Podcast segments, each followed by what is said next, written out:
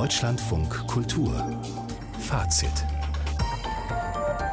mit Wladimir Balzer. Willkommen zur Kultur vom Tage. Tja, kann das ein Weckruf sein, stärker gegen Alltagsantisemitismus vorzugehen? Was wir da seit gestern erleben, als ein berühmter Musiker seine Erfahrungen postete, das wollen wir gleich wissen. Außerdem wollen wir wissen, was die vielen freischaffenden Künstler hierzulande von der heute zusammengekommenen Kulturministerkonferenz erwarten dürfen, gerade mit den Erfahrungen aus der Pandemie. Und wir besuchen das umgebaute Kunsthaus in Zürich, das, naja, offenbar Probleme hat, sich seiner Geschichte zu stellen. Fazit, die Kultur vom Tage hören Sie. Der jüdische Musiker Gil Ofarim hat also gegen Mitarbeiter eines Hotels in Leipzig Antisemitismusvorwürfe erhoben. Hm, einer dieser Mitarbeiter soll von ihm verlangt haben, den Davidstern um seinen Hals zu verbergen. Erst dann könne er einchecken. Es gab eine Solidaritätsdemo für Ofarim mit hunderten Teilnehmern dort in Leipzig. Die Staatsanwaltschaft ermittelt inzwischen, aber es liegt auch die Gegenanzeige eines der betroffenen Mitarbeiter auf Verleumdung vor. Seitdem in jedem Fall ist das Thema wieder präsent, was äh, hunderttausendfach Alltag ist, nämlich Opfer judenfeindlicher Attacken zu sein. Manchmal direkt, manchmal versteckt, aber es gehört dazu und äh, einige meinen, es komme aus der Mitte unserer Gesellschaft und nicht mehr nur von den Rändern. Meron Mendel ist Direktor der Bildungsstätte Anne Frank in Frankfurt am Main, jetzt mit uns verbunden. Schönen guten Abend. Guten Abend. Erleben Sie Ähnliches wie Gil Ofarim? Ich persönlich hatte nie so eine Erfahrung, die so vergleichbar ist. Ähm, man hört zwar immer wieder auch äh, bestimmte Bemerkungen als äh, Jude, aber ähm, gerade so eine Erfahrung hatte ich nicht, nicht im Hotel, aber auch nicht woanders wo. Äh, wir, wir haben immer wieder Fälle von Diskriminierung aufgrund von Antisemitismus, die ich in meinem beruflichen Umfeld mitbekomme. Ähm, genauso übrigens, es geht nicht nur um antisemitische Diskriminierungen, wir haben auch viele Fälle, wo Menschen diskriminiert wurden aufgrund ihrer Hautfarbe oder aufgrund ihrer Herkunft. Also das ist tatsächlich ein Problem in unserer Gesellschaft. Aber bleiben wir mal bei diesem tatsächlich, ich nenne es mal Alltag, Alltagsantisemitismus. Überall hunderttausendfach, vielleicht kleine Bemerkungen, vielleicht nur Andeutungen der ist ja offenbar weit verbreitet, obwohl er offiziell verpönt ist. Warum diese Diskrepanz zwischen Gesetzen, Verlautbarungen, offiziellen Reden und der Wirklichkeit? Naja, also es gibt auch keine äh, Feiertage Antisemitismus. Also Antisemitismus ist, äh, äh ist ähm, äh, in mehrerer Hinsicht vorhanden. Also es muss nicht äh, dazu kommen, dass jemand geprügelt wird oder erschossen wird, äh, wie wir im vergangenen Jahren äh, Halle gesehen haben, sondern es kann auch durch Sprache und Bemerkungen. Und das ist tatsächlich so, dass noch viele Bilder, die wir aus der Geschichte kennen, über Generationen weitergetragen werden. Das kann auch in einer Karikatur in der Süddeutschen Zeitung erscheinen, das kann in einer bestimmten Redewendung vorkommen. Und äh, ich bin ehrlich, äh, ehrlich zu sagen, ziemlich pessimistisch zu denken, wir werden in eine Zeit kommen, wo Antisemitismus komplett verschwinden wird. Es geht vielmehr darum, wie man damit umgeht. Also in diesem konkreten Fall von Guido Farim ist nicht nur die Bemerkung des Hotelmitarbeiters, sondern auch die Frage, was haben andere Menschen gemacht, die das möglicherweise auch gehört haben. Wie reagieren Menschen, wenn, wenn sie solche antisemitische Bemerkungen hören? Ob sie denn sich solidarisieren mit den Betroffenen? Und auch nach die Frage, wie reagiert die Hotelkette auf solche Vorfall? Das sind auch, denke ich, wichtige Fragen, die wir uns stellen sollen. Ja, die Hotelkette oder das Hotel selber hat bisher noch zurückhaltend, äh, wenn auch besorgt, so war das Zitat, reagiert, aber eben noch keine Entschuldigung ausgesprochen. Vielleicht, weil eben auch noch ermittelt wird in diesem Fall. Aber was auf jeden Fall auffällt, in diesem Fall von Alltagsantisemitismus, ähm, dass die ähm, Spitzen der Politik sich sehr schnell gemeldet haben. Heute sogar der Außenminister. Und wenn man sich das Instagram-Video von Gil Ofarim so anschaut, ist inzwischen drei Millionen Mal gesehen worden. Das ist auch für Instagram sehr, sehr viel. Hat 20.000 Kommentare. Wir haben mit ihm heute gesprochen über äh, seine öffentliche Wirkung. Und das hat er gesagt. Solche Anfeindungen, solche antisemitischen, gibt es jeden Tag in Deutschland bei uns. Ich habe jetzt nur das Glück oder das Pech, dass ich, ich finde den Satz auch schrecklich, Person des öffentlichen Lebens bin und ich habe ein Sprachrohr, das ich nutzen kann und erreiche Menschen damit.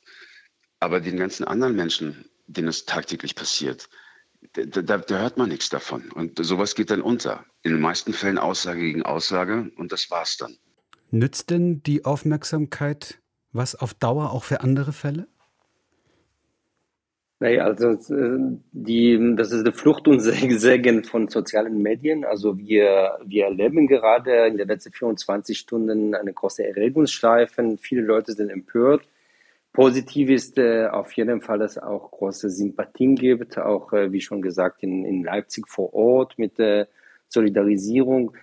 Es ist, äh, wir müssen aber auch zugleich äh, feststellen, dass es, das ist, das geht auch genauso schnell äh, vorbei, wie, wie, es dann auch entstanden ist. Also vermutlich werden wir morgen über was ganz anderes sprechen, was gerade äh, in den, äh, was wird morgen in den sozialen Medien kursieren. Und äh, ich bin Pädagoge und ich arbeite in der Bildungsarbeit. Das bedeutet, dass wir uns lassen uns nicht an bestimmte äh, Trend äh, surfen, sondern wir, wir schauen immer in die Zukunft. Also wir, wir müssen in die Bildung der Menschen investieren, das äh, so weit wie es geht aufzuklären, zum einen und zum anderen Menschen dazu zu ermutigen, wenn sie Diskriminierung, jede Form von Diskriminierung erleben. Also wenn es ist das äh, Antisemitismus, aber auch wenn es ist um, um Rassismus gegen Schwarze oder gegen Muslime oder eine Anfeindung gegen Menschen aufgrund ihrer sexuellen Orientierung, dass sie immer was dagegen tun.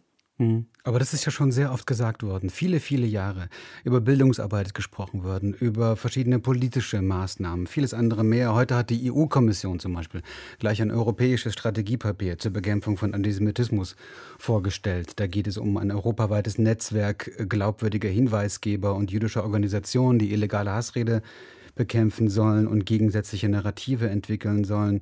Es soll der Verkauf von Nazi-Literatur verhindert werden. Außerdem soll EU-Geld für den Schutz von Synagogen und öffentlichen Orten ausgegeben werden. Also wenn Sie jetzt das hören, von der europäischen Ebene zum Beispiel, verbinden Sie damit Hoffnungen? Naja, also das, das kann man immer auf die halbe volle oder die halbe leere Glas schauen. Also das sicherlich ohne Bildungsarbeit gegen Antisemitismus wäre die Situation heute für Jüdinnen und Juden viel schlimmer. Also es, äh, das ist nie, muss man nicht nur in die Nazi-Zeit schauen, sondern auch es gab Zeiten in der beispielsweise in den 90er Jahren, wo äh, viel mehr Anfeindungen gegen Jüdinnen und Juden gab als heute. Also die Bildungsarbeit trägt Früchte, sonst hätte ich auch diese Arbeit nicht gemacht. Aber es gibt noch sehr viel Luft nach oben und es geht auch darum, dass wir, äh, dass wir eine Partei in den Bundestag haben, die genau dagegen arbeitet. Und das merken wir in unserer, in unserer Arbeit, dass es gibt Kräfte, die auch organisiert sind, die genau dagegen, die gegensätzliche Botschaft transportieren in die Bevölkerung. Eine, eine Partei, die auch ab dieser Legislaturperiode eine Stiftung hat, die mit Millionen Euro bekommen wird, um genau diese Arbeit zu machen, die äh, unsere Aufklär äh, Aufklärungsarbeit entgegenwirkt. Und äh, solange wir in Deutschland so eine organisierte Gegenbewegung haben, solange das die, gegenüber der Aufklärungsarbeit organisierte Kräfte gibt, die versuchen, das zu, torpe zu torpedieren und Antisemitismus oft so auch äh, verdeckt mit bestimmten Codes auch verbreiten, aber trotzdem das geht sehr, sehr tief und äh, leider ist es so, genau diese Partei ist äh, in Leipzig und in, in anderen Orten sehr, sehr stark. Und deswegen wundert es mich auch nicht, dass gerade dort so ein Vorfall passiert. Sie meinen die AfD und die AfD-nahe Desiderius Erasmus Stiftung vermutlich?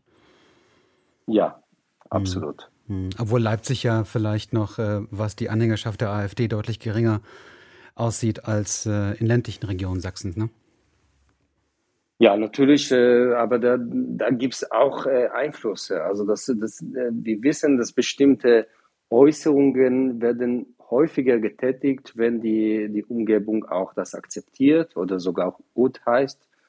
Und wir wissen, also nur so Fan Facts, wenn in diesem Hotel der, die, die Sicherheitsfirma äh, ist eine äh, möglicherweise eine Neonazi- oder rechtsextremistische Sicherheitsfirma, die die gerade ähm, da vor Ort war, als da das passiert. Wir haben das, äh, das hat, äh, hat die Amadeus Stiftung herausgestellt.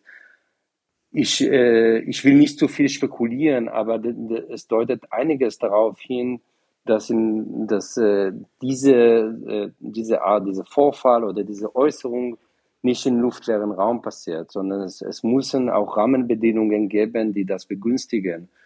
Und äh, deswegen ist es äh, meine Vermutung, die aber eine Vermutung, die auf eine Erfahrung von, von sehr vielen Jahren der Arbeit gegen Rechtsextremismus und Rechtspopulismus, dass, äh, dass diese Äußerung in bestimmte Zusammenhang äh, äh, stattgefunden hat. Das sagt Meron Mendel, Direktor der Bildungsstätte Anne Frank in Frankfurt am Main in der Debatte um die Antisemitismusvorwürfe des Musikers Gil Ofarim. Ich danke Ihnen sehr für das Gespräch, Herr Mendel. Ich, gerne. Und eine Sache, die die deutsche Kulturpolitik ja immer mehr beschäftigt, ist Deutschlands koloniale Vergangenheit. Nach Bund und Ländern haben sich jetzt auch Kommunen für die Rückgabe von kolonialer Raubkunst ausgesprochen und das also betrifft dann auch die städtisch geführten Museen und Sammlungen, also damit einhellige Meinung, was das angeht. Das war auch Thema heute auf der Konferenz der deutschen Kulturminister, die es in der Form erst seit drei Jahren gibt und äh, die heute nochmal getagt hat. Aber vor allem im Zentrum stand eigentlich die soziale Absicherung von Künstlern, gerade nach dieser Pandemieerfahrung inklusive Mindesthonoraren zum Beispiel. Vor allem darüber will ich jetzt reden mit einer Teilnehmerin, der parteilosen Kulturministerin im schwarz-gelben Kabinett von Nordrhein-Westfalen, Isabel Pfeiffer-Pönsken. Schönen guten Abend. Guten Abend. So eine Kulturministerkonferenz in einer Zwischenzeit, ja, also die Wahlen in Berlin und Mecklenburg-Vorpommern sind gerade hinter uns, die Bundestagswahl sowieso, die Wahlen im Saarland, Schleswig-Holstein und Nordrhein-Westfalen kommen ja bald schon im Frühjahr. Mhm. Was kann man da als Kulturminister eigentlich noch Konkretes miteinander besprechen? Eigentlich sehr, sehr viel. Also von dem Praktischen angefangen, was Sie eben erwähnt haben, die Kulturministerkonferenz gibt es jetzt seit drei Jahren. Das war auch der Anlass für eine Evaluation, die wir vorhaben nehmen lassen und wir waren uns einig und das ist parteiübergreifend, dass das eine gute Entscheidung war und dass uns das gerade natürlich auch in Corona-Zeiten in diesem Gremium sehr geholfen hat, weil wir eine eingespielte Gruppe sind, die ja schnell viele Entscheidungen treffen musste. Das vielleicht mal vorneweg. Und auch wenn Sie es nicht glauben mögen, von den vielen Punkten, über die wir heute geredet haben, sind eigentlich alle einstimmig verabschiedet worden, weil es dann doch so einen übergreifenden Konsens in Kulturfragen gibt. Und insofern haben wir einfach weitergearbeitet in den Punkten, die uns gerade besonders beschäftigen, über die wir vielleicht gleich ja auch sprechen. Mhm. Und äh, natürlich haben Wahlen immer Auswirkungen, das ist ja völlig klar, aber sie haben jetzt eigentlich den Diskurs über die Themen, die wir zu lösen haben, auch nicht wirklich beeinträchtigt. Ja, das klingt ja fast schon nicht wie ein Politikergremium, sondern wie ein Expertengremium. Man wundert sich ein bisschen, oder? Sie kommen ja schon aus verschiedenen politischen Richtungen. Gibt es da keine Konflikte? Jedenfalls heute gab es keine, weil wir solche großen Themen wie koloniale Kontexte in der Kunst besprochen haben, aber auch die soziale Lage der Künstlerinnen und Künstler, um jetzt mal zwei rauszugreifen, es waren noch viel mehr. Und das sind Themen, die alle sehr bewegen und da gibt es keinen irgendwie großen Streit drüber, sondern wirklich das gemeinsame Interesse, die Dinge weiterzubringen. So unglaublich, dass für Sie vielleicht auch klingen mag, aber es ist wirklich so und deswegen ist es auch eine gute Sache gewesen, dass man sich sehr regelmäßig austauscht, weil man dann doch merkt, dass man auf wirklich vergleichbaren Grundfesten steht. Dann nehmen wir noch mal eins raus, was glaube ich alle beschäftigt, die sich äh, mit der Kultur auseinandersetzen, nämlich die soziale Situation von Künstlerinnen und Künstlern, die ja seit der Pandemie ganz besonders besonders prekär ist für Hunderttausende. Es gab ja durchaus auch ja, beachtenswerte Hilfen staatlicherseits von verschiedenen Ebenen. Aber dennoch, das Problem als solches bleibt ja auch. Und es kann ja auch noch Spätfolgen und Langzeitfolgen haben, die wir bisher noch gar nicht abschätzen können. Wie stellt sich nun die soziale Situation von Künstlern in dieser Phase der Pandemie für Sie dar? Also es ist ganz klar so gewesen, dass das ja ein wirkliches Schockerlebnis war, gerade für alle freischaffenden Künstlerinnen und Künstler, denen innerhalb einer Woche im März 20 sozusagen der Kalender leer lief und sie damit auch keine Einkommen mehr hatten. Und das hat dann natürlich zu diesen kurzfristig von Ihnen eben schon erwähnten Aktivitäten geführt, dass man versucht hat, das aufzufangen. Also wir haben ja über anderthalb Jahre 15.000 Künstlerstipendien vergeben, zum Beispiel. Andere Länder haben andere Dinge gemacht. Das war sozusagen das Kurzfristige. Aber dabei ist eben auch klar geworden, dass wir uns auch langfristig anders aufstellen müssen. Und das ist jetzt sozusagen dieser Tagesordnungspunkt, mit dem wir uns beschäftigt haben. Und das ist natürlich ein sehr komplexer Regelungsbereich. Es geht auf der einen Seite um so schlichte Fragen wie, ich sag mal, Arbeitslosenversicherung oder Vergleichbares, also eine vergleichbare Absicherung, über die man nachdenken muss. Es geht aber auf der anderen Seite auch um Fragen wie Honoraruntergrenzen, dass eben Künstlerinnen und Künstler so honoriert werden, dass sie eben auch mal so eine jedenfalls kurze Durststrecke durchstehen können. Und wenn Sie sich die Durchschnittsgehälter, die wir ja erfahren durch die Künstlersozialkasse anschauen, dann sind wir wirklich weit davon entfernt, dass man von 14.000 bis 20.000 Euro Jahresgehalt wirklich all die Dinge tun kann, auch Vorsorge treffen kann. Also das ist auch ein Komplex. Es geht aber auch um ganz konkrete Fragen, die jetzt im Moment sehr stark auch diskutiert werden. Wollen wir in Zukunft eine Ausstellungsvergütung? Denn das ist ja auch eine Komponente einer sozialen Absicherung haben, also nicht nur Geld für einen Werkankauf, sondern eben auch eine Vergütung für eine Ausstellungskonzeption. Das alles klingt irgendwie leicht, ist aber natürlich nicht banal, denn Sozialversicherungsrecht ist ein sehr komplexer juristischer Bereich, den wir jetzt durch ein Gutachten, was jetzt in Auftrag gegeben wird, einfach mal aufarbeiten wollen für uns, damit wir auch eine Grundlage haben, auf der wir dann Entscheidungen führen. Wir sind im Gespräch mit dem Arbeitsministerium, was ja für eben zum Beispiel Arbeitslosenversicherung und ähnliche Themen verantwortlich ist. Und wir müssen auf der anderen Seite übrigens auch nicht banal auch das europäische Wettbewerbsrecht im Auge behalten, weil wenn wir jetzt sozusagen staatlicherseits Honorare festlegen für zum Beispiel selbstständige Künstlerinnen und Künstler, dann kommen wir sozusagen in die Nähe des Kartellrechts und auch das bewegen wir schon in Brüssel. Dort äh, gibt es genau diese Diskussion jetzt auch, wie können wir das erreichen, dass sowas möglich ist. Also was ich sagen will, kurzum, wir sind in verschiedene Richtungen unterwegs, die wir zusammenbinden müssen natürlich am Ende. Aber wir müssen, sind im Moment in dieser Prüfphase, denn es geht ja um eine langfristige belastbare Lösung. Naja, wenn wir über soziale Grundsicherung von Künstlerinnen und Künstlern sprechen, das ist ja, glaube ich, etwas, was jetzt allen klar geworden ist, dass die Situation von kreativen Köpfen eben ja schon immer prekär war und jetzt in der Pandemie nochmal ganz genau. besonders deutlich, glaube ich, geworden ist, auch äh, dem Letzten, der das vielleicht noch angezweifelt hat. Also nehmen wir doch mal diese, diese drei Punkte, die Sie erwähnt haben, also Ausstellungsvergütung, dass eben nicht nur für angekaufte Werke Geld fließt, sondern eben auch für die Ausstellung als solche. Äh, das ist ja etwas, wo staatliche Museen tatsächlich auch da verpflichtet werden könnten, zum Beispiel im Land NRW. Ähm, Arbeitslosenversicherung ist nicht unbedingt eine Landesangelegenheit, das wäre eher was für den Bund. Mindestlohn für Künstlerinnen und Künstler. Sind das Punkte, für die Sie sich, auch wenn Sie nicht mehr viel Zeit haben bis zur nächsten Landtagswahl, aber für die Sie sich einsetzen würden? Ja, absolut. Also wir müssen die eben sorgfältig prüfen, dass wir auch das richtige Paket dann am Ende zusammenstellen, auch das juristisch belastbar ist. In äh, Nordrhein-Westfalen übernimmt äh, nächstes Jahr, also ab 1. Januar auch den Vorsitz in der Kulturministerkonferenz und wir werden das als Schwerpunktthema auch bearbeiten im nächsten Jahr. Da gibt es auch also eine große Unterstützung von allen Kolleginnen und Kollegen und natürlich kann man das nicht aus der Hüfte schießen, aber wir werden das sehr intensiv bearbeiten, damit es eben jetzt auch langfristig sich dauerhafte Lösungen gibt. Das war ja eine Lehre, die wir jetzt gezogen haben und die eben jetzt in Corona nochmal sehr, sehr deutlich geworden ist. Aber wenn wir jetzt sozusagen über die soziale Situation der kreativen Köpfe sprechen, müssen wir natürlich auch über die Institutionen sprechen. Mhm. Ähm, da sind ja auch viele kleine dabei, die vielleicht nicht so wie die großen staatlichen Museen oder wie die Opernhäuser über so eine Pandemie ganz gut hinwegkommen, sondern eben kleine. Sie haben ja in NRW tatsächlich jetzt die Unterstützung für Kunstvereine erhöht, soweit ich weiß, sogar eine Verdreifachung, wenn ich das richtig, mhm. Wenn ich das richtig sehe.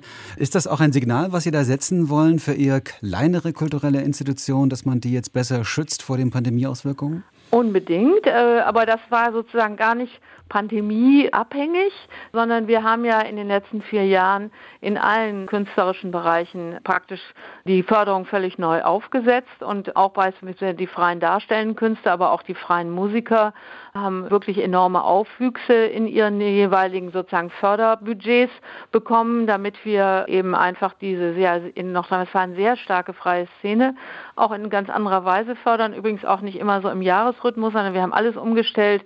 Sehr viele Förderungen laufen jetzt über drei Jahre, damit eben einfach auch in Ruhe gearbeitet werden kann.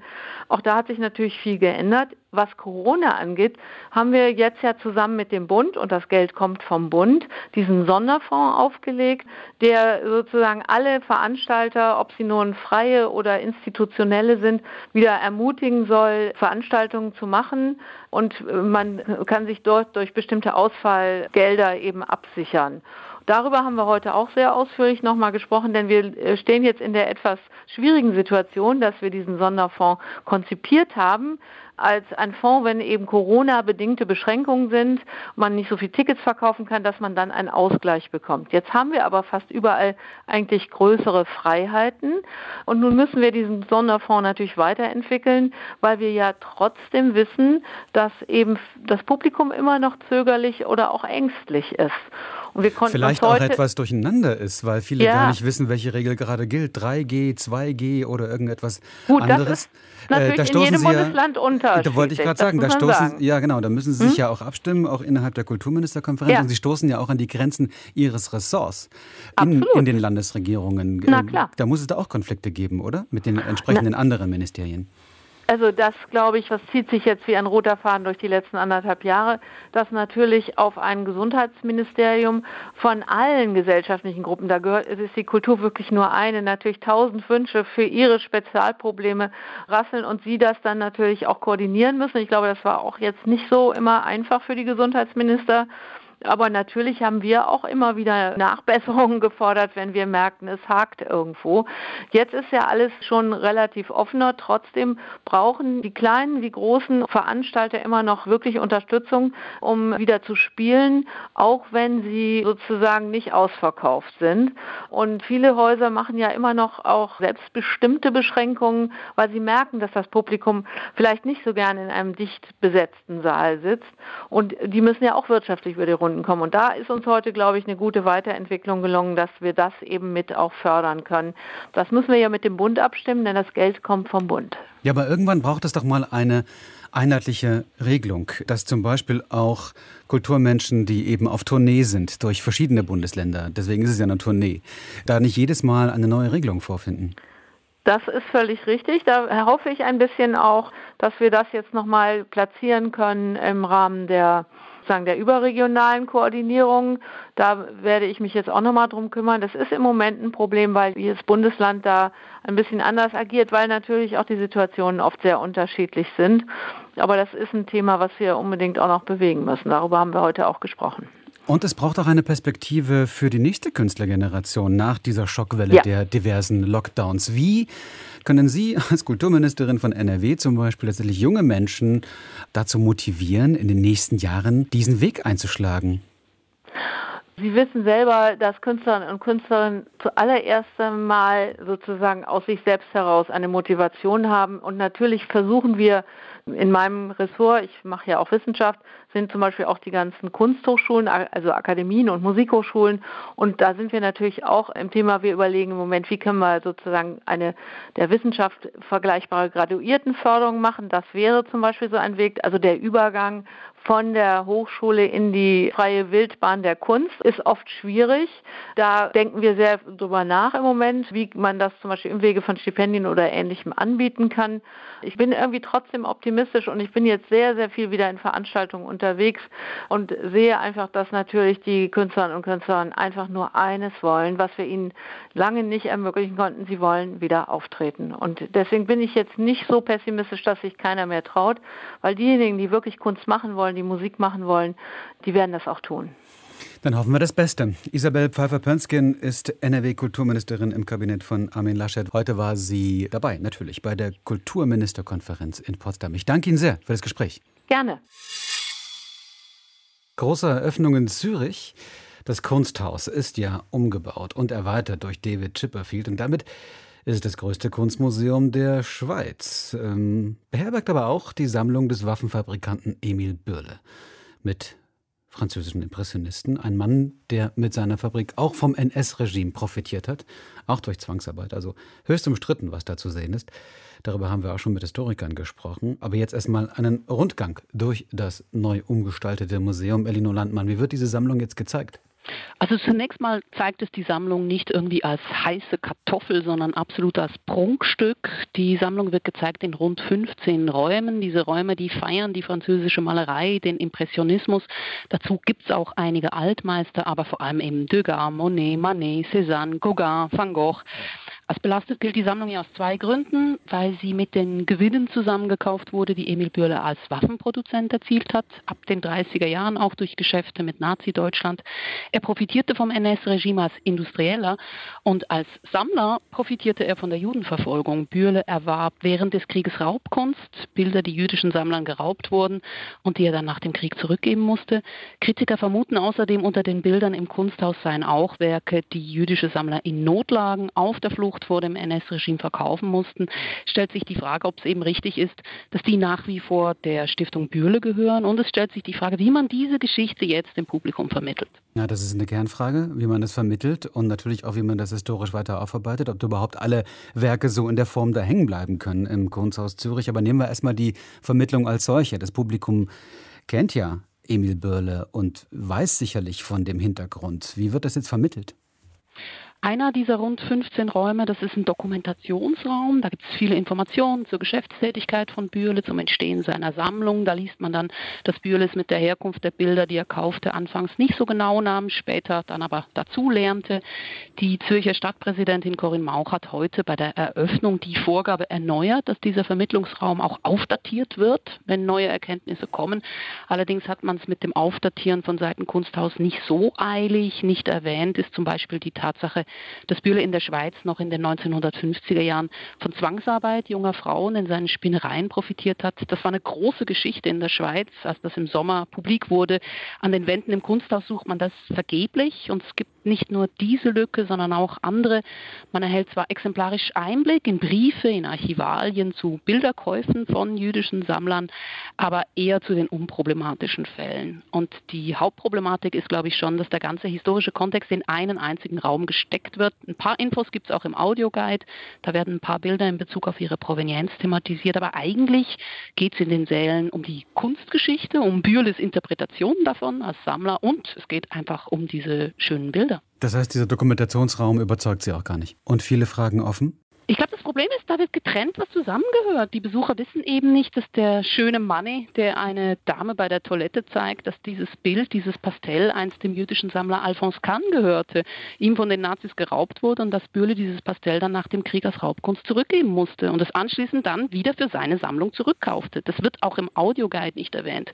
Besucherinnen und Besucher erfahren auch nicht, dass die Landschaft von Cézanne, die im allerersten Saal hängt, dem jüdischen Sammlerpaar Notmann gehörte, das durch die NS-Verfolgung alles verloren, darum seine Bilder verkaufen musste.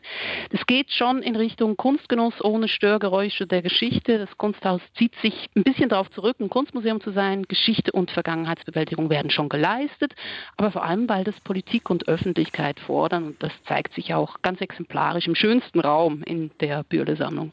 Der schönste Raum, das ist gar nicht so einfach, ne? von einem schönsten Raum zu reden bei dieser historischen Kontaminierung. Was ist das für ein, für ein schöner Raum?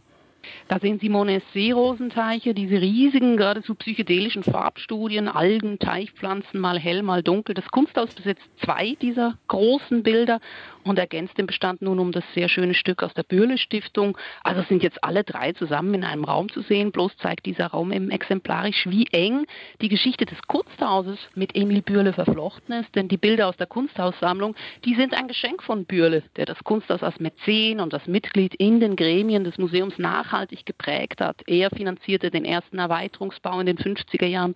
Er schenkte dem Haus wichtige Bilder, finanzierte Ankäufe. Aber eine historische Aufarbeitung dieser engen Beziehung, die steht aus. Erste Forschungen zeigen jetzt, dass Bürles Aufstieg in die Machtelite von Zürich über das Engagement fürs Kunsthaus eben erst gelang. Hier knüpfte er seine Netzwerke und das Kunsthaus selbst hat diese Geschichte bis heute nicht kritisch aufgearbeitet. Und so bleibt halt einfach der Eindruck, man wolle den historischen Kontext rund um Bürle nicht wirklich verschweigen, aber auch nicht zu genau anschauen. Aber das Kunsthaus in Zürich ist ja jetzt nicht irgendwie eine komplett privatwirtschaftliche Veranstaltung, sondern ein ein zu großen Teilen auch von öffentlicher Hand finanzierter Ort. Wie wird das äh, debattiert in der Stadt, im Land? Also was hier in der Schweiz vor allem für Gesprächsstoff sorgt, sind die Geschäftspraktiken von Bürle. Es wird immer deutlicher, wie stark Bürle vom NS-Regime profitiert hat, durch Waffengeschäfte, Zwangsarbeit, durch die sehr billige Übernahme von jüdischen Betrieben. Was die Bilder betrifft, da verläuft die Debatte in der Schweiz eher zurückhaltend. Die Stadt Zürich versucht da einen ziemlichen Drahtseilakt. Man verpflichtet sich einerseits mit dem in Anführungszeichen schwierigen Erbe angemessen umzugehen. Da wurde ja auch eine historische Studie an der Uni Zürich in Auftrag gegeben. Aber allzu kritisch soll es dann auch nicht sein. Man will von den Bürle-Bildern fürs Standortmarketing ja profitieren und viele Touristen nach Zürich locken. Kritiker vor allem in Zürich fordern jetzt lautstark, es brauche endlich eine unabhängige Provenienzforschung für die Bürle-Bilder, um eben zu ermitteln, ob darunter Bilder sind, die jüdische Sammler auf der Flucht in einer Zwangslage verkauften. Diese Forderungen, die werden geäußert und die verhallen. Da entspinnt sich derzeit keine große Diskussion und dafür gibt es meines Erachtens zwei Gründe. Provenienzforschung ist teuer, Nummer eins, und sie bringt unter Umständen Dinge ans Licht, die man in der Schweiz gar nicht so genau wissen will. Elinor Landmann über eine umstrittene Sammlung, jetzt zu sehen im umgebauten Kunsthaus in Zürich. Deutschlandfunk Kultur Kulturnachrichten. Und die hat Christiane Abelein. Die Künstlerin Marina Abramovic hat eine Holocaust-Gedenkstätte im ukrainischen Babin Yar eröffnet. Ihre Klagemauer aus Kristall besteht aus einer 40 Meter langen schwarzen Wand, in die 75 große Quarzkristalle eingelassen wurden. In Auftrag gegeben wurde das Werk der serbischen Performance-Künstlerin von der Stiftung Babin Yar Holocaust Memorial Center. In dem Ort bei Kiew erinnerte Bundespräsident Steinmeier heute an die deutschen Verbrechen im Zweiten Weltkrieg ohne ehrliche Erinnerung gebe es keine gute Zukunft, sagte er bei einer Gedenkfeier zum 80. Jahrestag des Massakers von Babin Yar. Dort hatten deutsche Einsatzgruppen innerhalb von zwei Tagen mehr als 33.700 Menschen jüdischen Glaubens getötet. Der Nobelpreis für Chemie geht in diesem Jahr auch nach Deutschland. Ausgezeichnet werden Benjamin List vom Max-Planck-Institut für Kohlenforschung in Mülheim an der Ruhr und David Macmillan von der US-Universität Princeton. Sie entwickelten unabhängig voneinander eine neue Art der Katalyse, die asymmetrische Organokatalyse.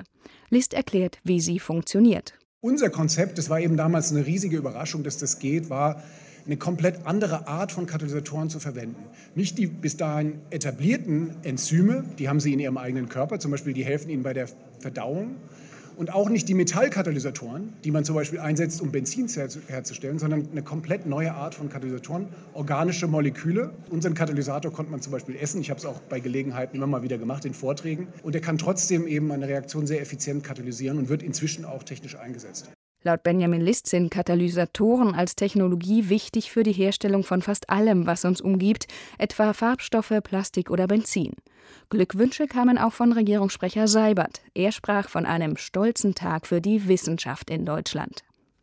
In offiziellen Schreiben der obersten Bundesbehörden sollen keine Gender-Sternchen verwendet werden. Dasselbe gelte auch für den Binnen-Doppelpunkt, den Binnen-Unterstrich, das große Binnen-I oder das Trema, berichtet die Neue Osnabrücker Zeitung. Das Blatt beruft sich auf eine Empfehlung von Bundesfrauenministerin Christine Lambrecht für die Anwendung sogenannter geschlechtergerechter Sprache in der Bundesverwaltung. Die SPD-Politikerin empfiehlt aber geschlechtsneutrale Begriffe wie Pflegekraft, Belegschaft oder Vorsitz und den Verzicht auf das generische Maskulinum. Christiane Abelein mit den Kulturnachrichten. Vielen Dank. Fazit. So, und jetzt wollen wir uns zwei neue Filme anschauen, die in den Kinos starten am Donnerstag mit Anke Lewecke aus unserer Filmredaktion. Guten Abend. Guten Abend, Wladimir Walzer. Bemerkenswerte Filme, sehr fordernde Filme, kann man sich zumindest vorstellen, wenn man sich die Trailer so anschaut. Reden wir erst einmal über einen Film, den wir auch schon mal hier besprochen haben, nämlich den Gewinner der Goldenen Palme in Cannes, der jetzt also in die deutschen Kinos kommt, Titan von Julia de Cournot. Und äh, da geht es um eine junge Frau, die mordend durch diesen Film offenbar zieht. Und die Regisseurin beschreibt diese Figur so. Oh, actually, I think she kills everyone that is just human.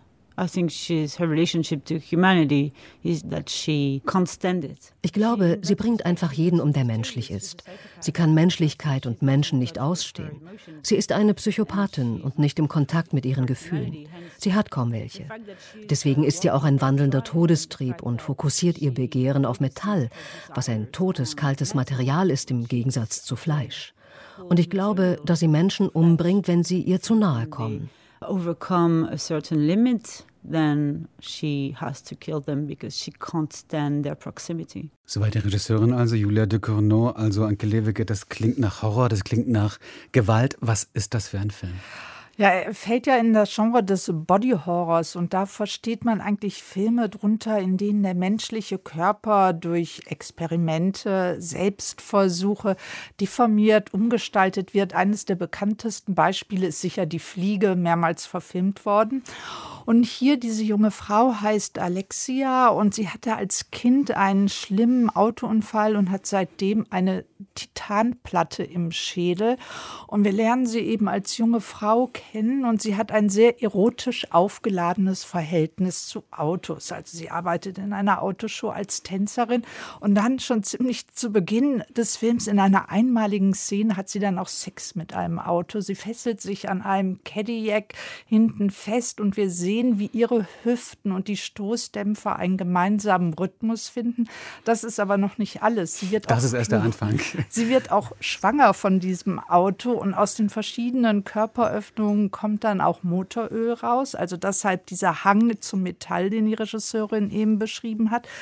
Und gleichzeitig kann sie menschliche Berührung aber nicht ertragen. Jeder, der ihr zu nahe kommt, wird umgebracht.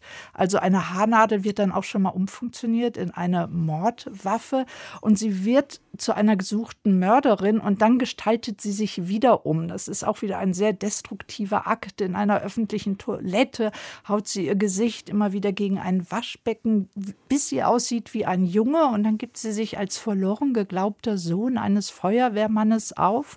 Bei dem kommt sie dann auch unter und dann gibt es eine ganz extreme Patchwork-Familie zwischen den beiden. Und das klingt alles durchgeknallt, aber man bleibt auch dabei, weil der Film so eine grelle Optik hat, so einen durchdringenden Sound.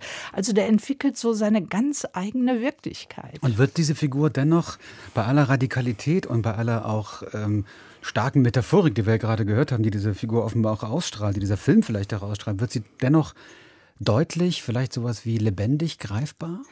Ja, sie wird lebendig greifbar, das kann man auf alle Fälle sagen. Sie ist vor allen Dingen auch sinnlich erfahrbar, weil sie ja immer wieder tanzt. Und ich finde, eigentlich ist dieser Film. Nimmt man sie aber als Figur, als menschliche Figur ja, oder als Mensch-Maschine fast schon wahr? Ja, beides. Aber mhm. diese Mensch-Maschine entwickelt dann wiederum eine Menschlichkeit. Also mhm. gerade wie sie auch versucht, mit ihrer Schwangerschaft umzugehen. Sie muss die Schwangerschaft natürlich auch verbergen, weil sie sich ja gerade als Junge ausgibt. Und im Grunde geht es in diesem Film um diese aktuellen Diskurse. Also in einem fluiden Prozess erfindet sich diese junge Frau und ihre sexuelle Identität ja immer wieder neu. Und das hat dann auch manchmal was Tänzerisches. Wenn sie da mit den jungen Feuerwehrmännern tanzt, dann häutet sie sich so schlangenartig und mit dem älteren Feuerwehrmann kommt dann noch eine andere Körperlichkeit mit ins Spiel. Der spritzt sich immer wieder mit Anabolika auf und trotzdem kriegt man mit, so stark seine Physis auch sein mag, er ist so ein gebrochener Mensch. Und dann gibt es auch diese Seelenverwandtschaft zwischen den beiden. Und dadurch bekommt der Film dann auch wieder was sehr Berührendes. Titan, also der Cannes-Gewinner ab äh, morgen in den deutschen Kinos. Julia Ducournau, so heißt die Regisseurin. Und auch der zweite Film, zumindest auch da wieder, wenn man sich erst einmal nur den Trailer anschaut, durchaus äh, ja, herausfordern, würde ich sagen. Auch da scheint es um Gewalt zu gehen, auch um Menschen, die betroffen sind von dieser Gewalt. Jedenfalls zwei Südtiroler Jungs, die da in ein Attentat geraten. Der Film heißt Hochwald von Efi Romen. Ähm, das ist ein Debüt. Und äh, da gibt es Dialoge wie diese. Geh mal mit. Wie sollen sie agieren? Vielleicht mit einem Landesstipendium. Weshalb brauchst du Beziehungen? Ja. Vielleicht weiß mein Agent was. Es gibt bestimmt irgendeine Audition, wo du direkt in eine Show reinkommst. Ohne Ausbildung kommst du nirgends rein. Die beiden wollen also offenbar, das klingt so, Audition habe ich gerade gehört, hm. schauspielerische Ambitionen haben die. Was was wollen die beiden? Sie wollen offenbar ihr Dorf verlassen. Ja, Lenz ist auch schon weg, ist schon in Rom, hat da auch einen Agenten und fordert eben seinen besten Kumpel aus Schulzeit, Mario, mitzukommen. Und dieser Mario hat tatsächlich viel gemeinsam mit Alexia, über die wir eben geredet haben. Auch er ist ein Außenseiter in seinem sehr spießigen Dorf. Auch er will sich auf keine Identität festlegen lassen. Er hat so was sehr Androgynes, drückt sich auch immer wieder im Tanz aus. Und wie so ein Glamrock-Star malt er sich auch auch manchmal so ein Stern um die Augen rum. Und die Geschichte ist so ein bisschen überkonstruiert. Sie haben es schon erwähnt. Tatsächlich in Rom gibt es dann in einem schwulen ein islamistisches Attentat. Der beste Freund Lenz kommt dann eben ums Leben. Mario kommt zurück und hat natürlich Schuldgefühle und er wird auch von anderen im Dorf angefeindet, warum ausgerechnet er überlebt hat. Dann trifft er wieder auf einen alten Kumpel, der Moslem ist. Er lebt dann auch in dessen WG, nähert sich dem Koran an. Und das ist aber alles von dieser jungen Regisseurin so wie in einem Guss erzählt und man erlebt wirklich durch diese Perspektive von dem Mario, was es heißt, ein Außenseiter zu sein. Also zwei Empfehlungen, zwei ganz besondere Filme. Einer von äh, Efi Roman, ein Debüt, Hochwald und Titan, der Cannes-Gewinner von Julia de Cournot, vorgestellt von Anke Lewicke aus unserer Filmredaktion. Vielen Dank. Tschüss. Und wenn Sie uns jetzt äh, live im Radio hören, dann ist das der Moment, nämlich die Nacht. Im Podcast tagsüber bitte ich Sie einfach herzlich, sich diese Tageszeit jetzt einfach mal vorzustellen. Äh, näher, intimer, aber auch immer schon etwas gefährlicher als der Tag. Oder vielleicht ist es auch nur die simple Angst vor Dunkelheit, die uns manchmal unsicher werden lässt. Mal sehen, was ein Buch dazu sagt, das am Donnerstag erscheint. Der Autor Bernd Brunner hat nämlich ein Buch der Nacht geschrieben. Tobias Wenzel hat ihn getroffen. Ist ja auch klar wann. Bernd Brunner betritt kurz vor elf den Berliner Tiergarten. Früher hat der Autor ganz in der Nähe gewohnt und ist regelmäßig in diesem Park mit seiner Nachbarin spazieren gegangen. Und haben uns dann so in die Hand genommen und so ein bisschen so praktisch beschützt gegenseitig, dass uns nichts passiert. Weil alleine hier rumzulaufen ist nicht so ganz ohne, zumal ja auch bekannt ist, dass es im Tiergarten immer wieder mal auch Überfälle gegeben hat, sogar auch Morde. Das Buch der Nacht heißt der wunderschön gestaltete Band, in dem Brunner den Leser neugierig auf die Nacht macht. Auf ihre düstere Seite mit Kriminalität und Schauder, aber auch auf ihre verträumte, romantische. Goethe, erfährt man aus dem Buch, liebte die Nacht und badete oder schwamm sogar nachts in der Ilm.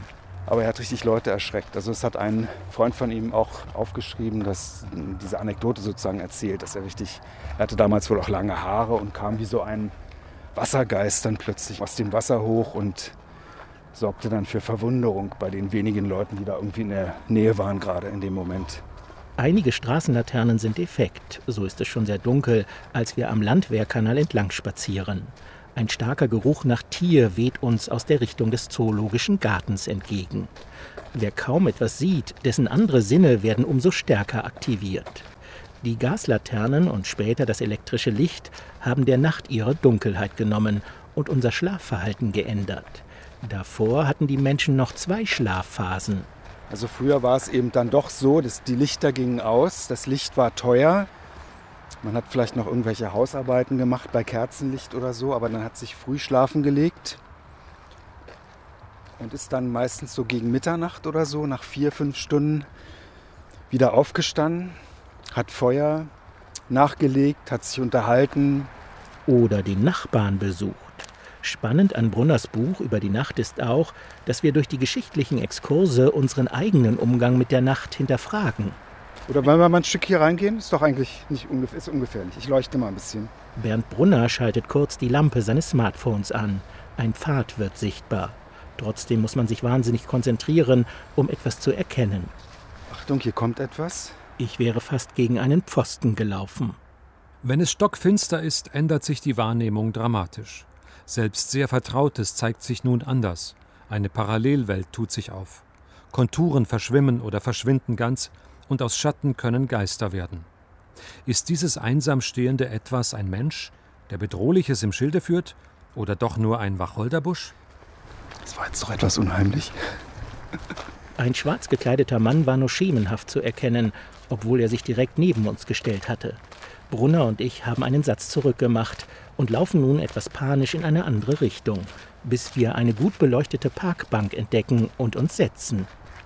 Wer daran denkt, vor 12 Uhr ins Bett zu gehen, ist ein Unhold. Samuel Johnson. Brunner ist kein Unhold, denn es ist schon Mitternacht. Geduldig spricht er über sein informatives wie berührendes Buch der Nacht, das wunderbare Literaturzitate enthält. Ein Polizeihubschrauber kreist über uns.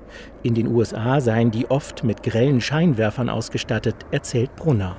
Das kennt man so aus amerikanischen Filmen, die dann ganz knapp über Los Angeles drüber wegfliegen und einen Kriminellen zum Beispiel jagen oder so.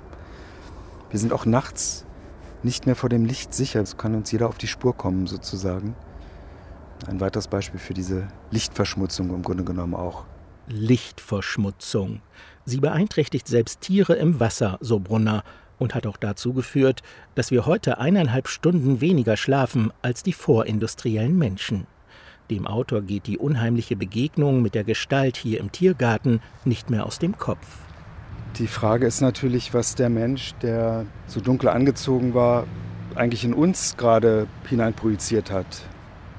Ob wir vielleicht ihn suchen oder ob wir auf etwas Böses im Schilde führen. Keine Ahnung. Vielleicht fühlte er sich auch bedroht. Wir hätten ihn ja einfach fragen können, sagt Brunner. Aber wir trauen uns nicht, an die Stelle zurückzukehren, wo diese Nachtgestalt vielleicht immer noch steht. Naja, vielleicht besser auf dem Sofa mit Leselampe in diesem Buch lesen. Das Buch der Nacht von Bernd Brunner erscheint jetzt bei Galliani und Tobias Wenzel hat den Autor natürlich nachts für uns getroffen. Und Ulrike Timm hat auch gelesen, allerdings in den Feuilletons von morgen. Weltstadt mit Brache. Das ist ein Kompliment und steht in der Zeit. Vom Charme des neuen provisorischen Konzertsaals in München, der Isar Philharmonie, berichten die Zeit, die Frankfurter Allgemeine und die Süddeutsche Zeitung ausführlich. Dabei steht der Test, die Einweihung mit einem Konzert, erst am Freitag an. Das Provisorium, das die Renovierungsarbeiten des Gasteigs überbrücken und mindestens fünf eher wohl zehn Jahre halten soll, wurde in gerade mal drei Jahren hochgezogen und ist dabei glatt im Kostenrahmen geblieben. Das sind so gute wie seltene Nachrichten. Zudem sieht HP8, wie sich die Halle betont cool mit den Initialen ihrer Postadresse nennt, auch noch ziemlich schick aus ohne jedes Brimborium, aber schlicht und elegant und auch Nachhaltigkeit ist gleich mit eingeplant. 300 Kubikmeter Holz wurden in einzelnen Modulen zusammengefügt und in ein Stahlgerüst bloß eingehängt, damit der Saal nach der Interimszeit verkauft und anderswo wieder aufgebaut werden kann, lobt die Zeit. Die Architekten nennen den Saal seiner Form wegen gerne Violine im Geigenkasten, weiß der Tagesspiegel, spricht jetzt schon nicht nur von schlichter Optik, sondern hoffnungsvoll auch von bestem Klang und resümiert, es muss nicht immer Kronleuchter sein die Münchner Isar Philharmonie eigentlich nur Übergangslösung, könnte zum Vorbild werden. Und die Frankfurter Allgemeine hebt gleich die ganze Kulturpolitik der Stadt hoch bis fast in den Himmel, denn, so schreibt hier Kollege Hannes Hintermeier, dem Namen nach ein bayerisches Landeskind, er schreibt über München, wo ein Wort noch ein Wort ist. Das ist womöglich schon die eine Umdrehung zu viel. Erstmal horchen, wie es tatsächlich klingt, aber dass etwas zügig, pragmatisch, schön und ziemlich preiswert geklappt hat, ist auf jeden Fall ordentlich Platz in den Zeitungen und auch in der Kulturpresseschau wert. Wir sind die Kreateure, schallt es uns aus der Süddeutschen Zeitung entgegen und ist nicht der Ausruf energetischer Konzerthausarchitekten, sondern der energisch empörte Weckruf deutscher Filmproduzenten. Die wollen nämlich, dass Streamingdienste in Deutschland gesetzlich mehr in die Pflicht genommen werden. In Frankreich etwa müssen Netflix und Co. 25 Prozent des Umsatzes, den sie dort erzielen, auch dort wieder investieren. Martin Moskowitz, Vorstand der Konstantin Film, fände Ähnliches auch hierzulande nötig und nur gerecht. Denn die Streamingdienste, die jetzt nach Deutschland kommen und hier produzieren, bedienen sich einer Struktur, die wir über zig Jahre aufgebaut haben. Nachwuchsförderung, Zusammenarbeit mit Filmhochschulen, diesen Humus nehmen sie als gegeben hin und beteiligen sich nur ganz gering an den Fördersystemen. Will sagen, wir wollen natürlich, dass unsere Künstler vertraglich an den Erfolgen beteiligt werden, sagt der Filmfirmenchef gegenüber der SZ und meint natürlich die Produktionsfirmen gleich mit, logisch. Stilvoll Scheitern in der Kunstwelt steht in der Taz zu lesen und ist sozusagen das Credo des britischen Künstlers Scott King.